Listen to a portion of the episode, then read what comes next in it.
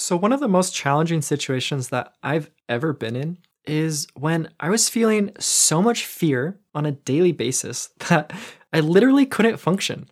And even though I had this deep desire to live a more authentic and creative life, I really couldn't do anything about it because I was just stuck in this claustrophobic, anxious state of mind.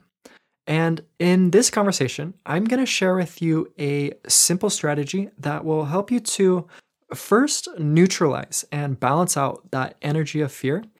And then, second, um, it's going to help you begin engaging with a path that is leading you out of that darkness and into a more expansive, uh, good feeling place. But before we talk about the strategy, first let's take a step back and just clarify how and why fear keeps us from uh, living as a more truthful version of ourselves.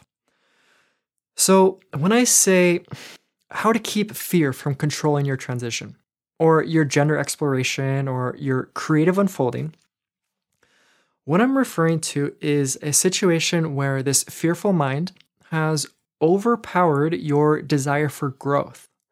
And instead of taking steps in a direction that just really feels positive and, and fun and hopeful, instead you spend your time ruminating on all the things that could go wrong. And maybe you're compulsively fixating on problems instead of solutions.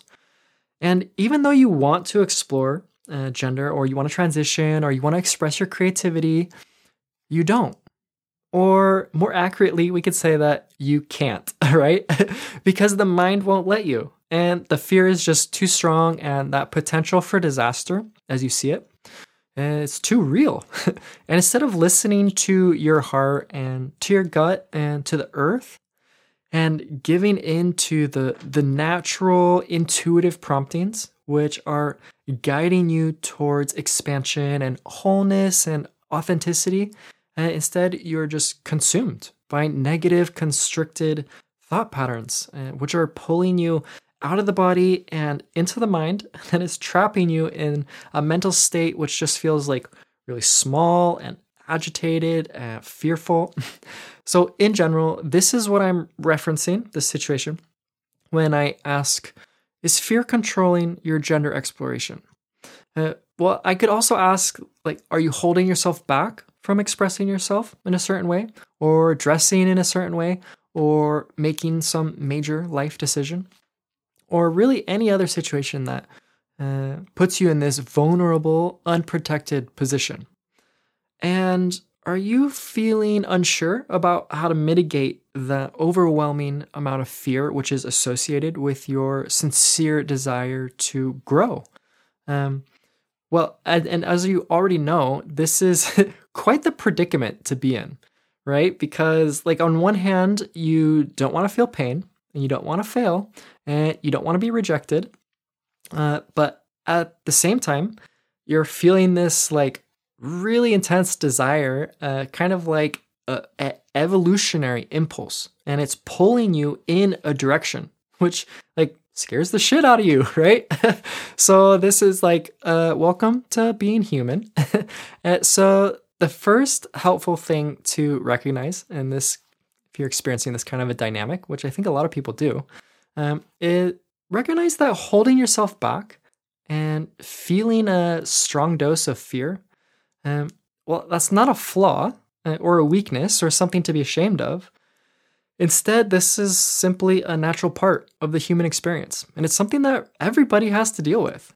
So, if you find yourself in a situation where your fear about what could go wrong is outweighing your hope for a better future, then, well, congratulations. your primal self preserving, danger avoiding mechanism is working and it's online and it's fulfilling an incredibly important role in your life, right? I mean, could you imagine a world without fear and all the ridiculous things that would happen? like, my God, we wouldn't even stand a chance. And it would only be a matter of time until we all got a little bit close to that edge because uh, we wouldn't have the value of that perspective, which is urging us to uh, maybe you should think that thing through. uh, and maybe you should plan ahead and maybe you should really uh, not take such such a big risk. so instead of treating fear like a problem, my suggestion is to see if you can see fear as just a healthy and normal part of your life. Or, in other words, learn how to work with fear as opposed to fighting against it. And so that's exactly what our strategy is all about. So, this is a two part strategy, and it's called Embrace Fear and Choose Love. So, for the first part of this strategy, my suggestion is to simply embrace the fear and give it permission to exist and recognize that it's totally normal and natural.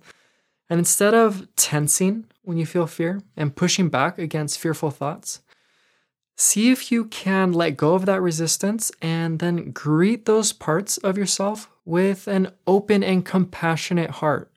So let's say you feel fear arise, and then you just say, Well, hey, fear, it's nice to see you again. Thank you for visiting me and for communicating to me and for expressing yourself to me. And I'm so grateful for the value that you provide me. And I really I acknowledge your unique perspective and I honor your right to exist. and I give you permission to be here on the inside with me because I realize that you are not an enemy, but instead, like, you're a friend who belongs here. And even though you challenge me, I am able to recognize that you are a unique and valuable part of the human experience. So this is this is how kind of I I talk to fear in my head if it's coming up really strong. So this is a response to fear that it's obviously easier said than done. so keep in mind that I'm just offering you this as a benchmark or something to work towards. And we can look at it like a trajectory that is helping to guide your efforts. So see if you can start opening your heart to fear and compassionately allowing for it to be a part of your life. Um, and if you're able to do that, what you might notice is that this unbearable quality of fear or that over the top paralyzing um, kind of like like when fear is really dominating your life um, if you're able to just embrace those moments give fear permission to exist compassionately open to it then that that over the top quality is just gonna diffuse or soften. It, kind of like if you were to let the steam out of like a pressure cooker. And so the reason that that is is because well you're no longer fighting back uh, resisting. Uh, because resistance is really a form of like you're feeding fear you're actually making it grow stronger uh, through that resistance um, but instead um, if you kind of incorporate this strategy you're going to be neutralizing that charged atmosphere uh, because you're going to be softening your stance and dropping those walls which is going to be the complete opposite of like the compulsive knee jerk reaction, which says, now, fear is bad. I need to protect myself. And instead of opening, I close. And instead of softening, I tense. Uh, which, like I said, is a totally rational and appropriate response to feeling an unpleasant sensation.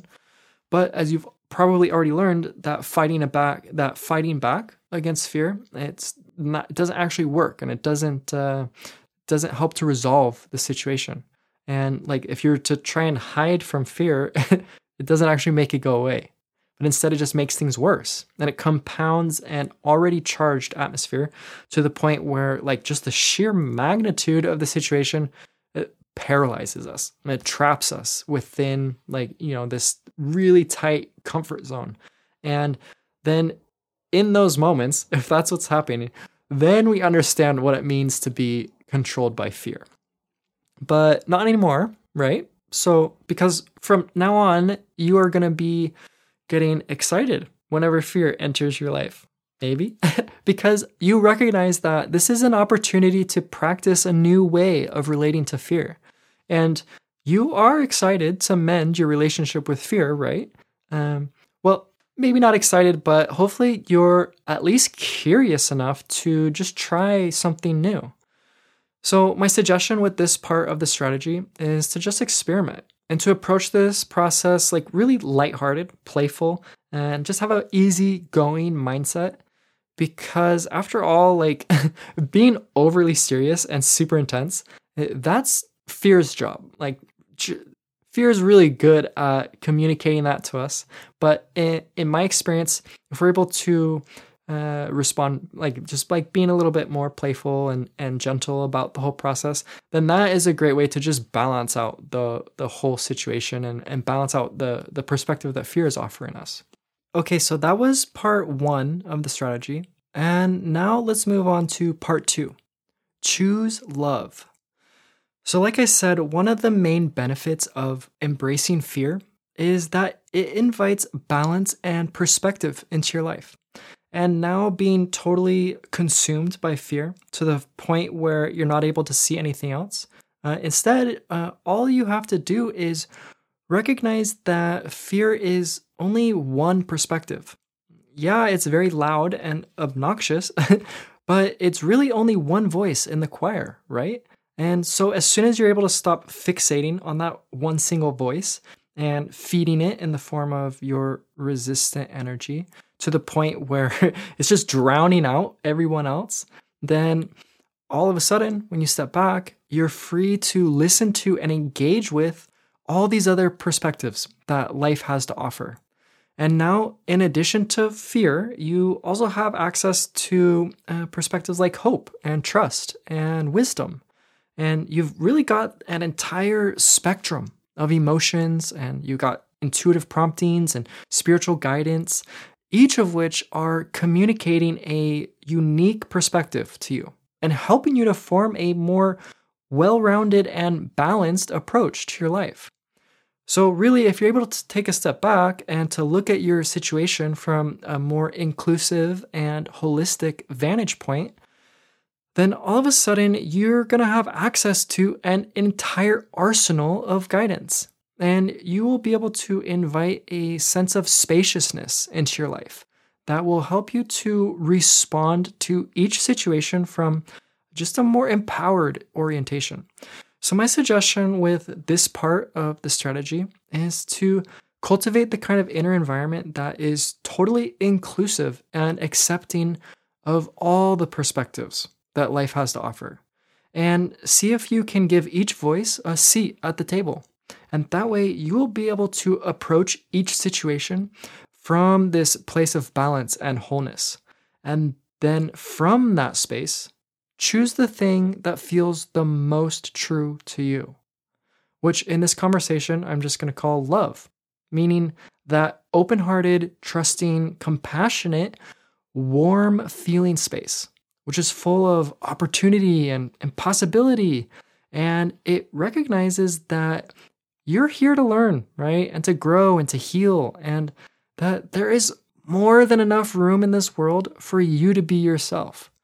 And it recognizes that choosing yourself and honoring that intuitive wisdom is an act of incredible courage, regardless of what that decision looks like to other people. So, see if you can get quiet and tune into that spacious, inviting frequency which is available to you in each and every moment, regardless of what you believe or what you feel or what you have or haven't done, then see if you are able to intuitively sense uh, your way into that feeling space and into that communion with love. And see if you're able to start forming a stronger relationship with that perspective. And that way, you'll be able to start making more and more decisions that arise out of that open hearted, inclusive environment, which uh, is guiding you in the direction of healing and wholeness and integrity.